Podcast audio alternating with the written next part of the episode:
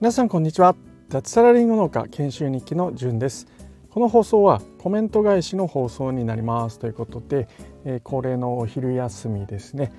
コメント返しをしていきたいというふうに思っております。コメント2件いただいてますので、一つ一つ読み上げてコメント返しをしていきたいと思います。コメントいただいたのはですね、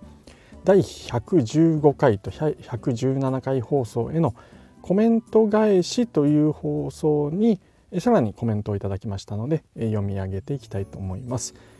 まずひろすけさんですね、コメントありがとうございます。木下ひとしさんはひとしですね、チキリンさんと仲良しですということで、お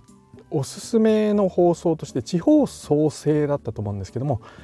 木下、これ生っていう字ですね、斎藤の斎みたいな、それの簡単バージョンの字になるんですけども、僕がちょっと読み方わからなくてですね、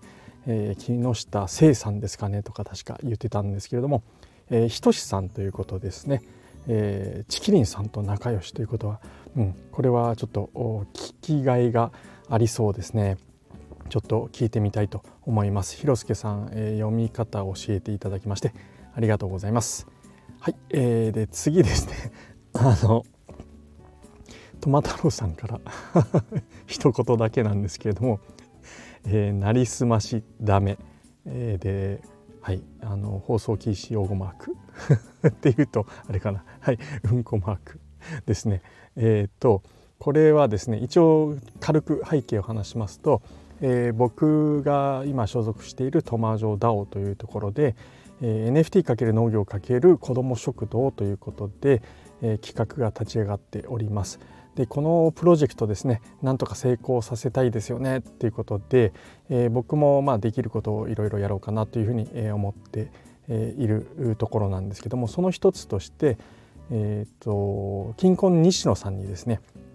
このプロジェクトが失敗しない方法、打ち手、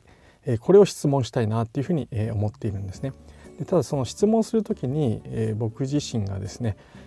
まず僕のことをこう語って質問するとちょっと面倒だなと、長くなるし、近婚西野さんもいつも単刀直入にした方がいいというような話をされているので、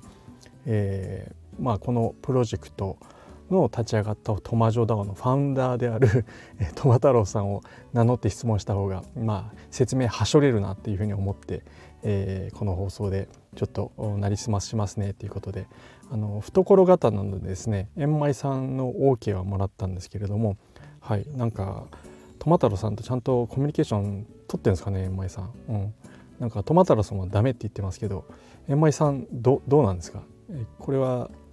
トマ太郎さんなりすましでね、なりすましダメって言ってるんですかね。ちょっと無視してこれ、なりすまして聞いちゃおうかなって今ふと思いました。円舞さんの意見もぜひ、お聞きしたいです。はい、ということで、トマ太郎さんらしき人からのコメント、なりすましダメというのを、いただきましたけども、はい、ちょっと参考に、参考意見としては聞いていこうかなっていうふうに、思いましたということで、はい、短いですけども、コメント返しの放送をさせていただきました。今日はお昼ですね、今この後ですね、今午前中はリンゴのですね収穫作業をしていたんですけれども、午後はですね研修があります。上田市主催の研修で、何だったっけな、土壌について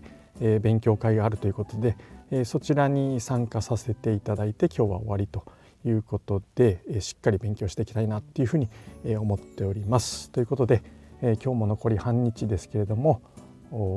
楽しくやっていきましょうということで、じゅんでした。ではでは。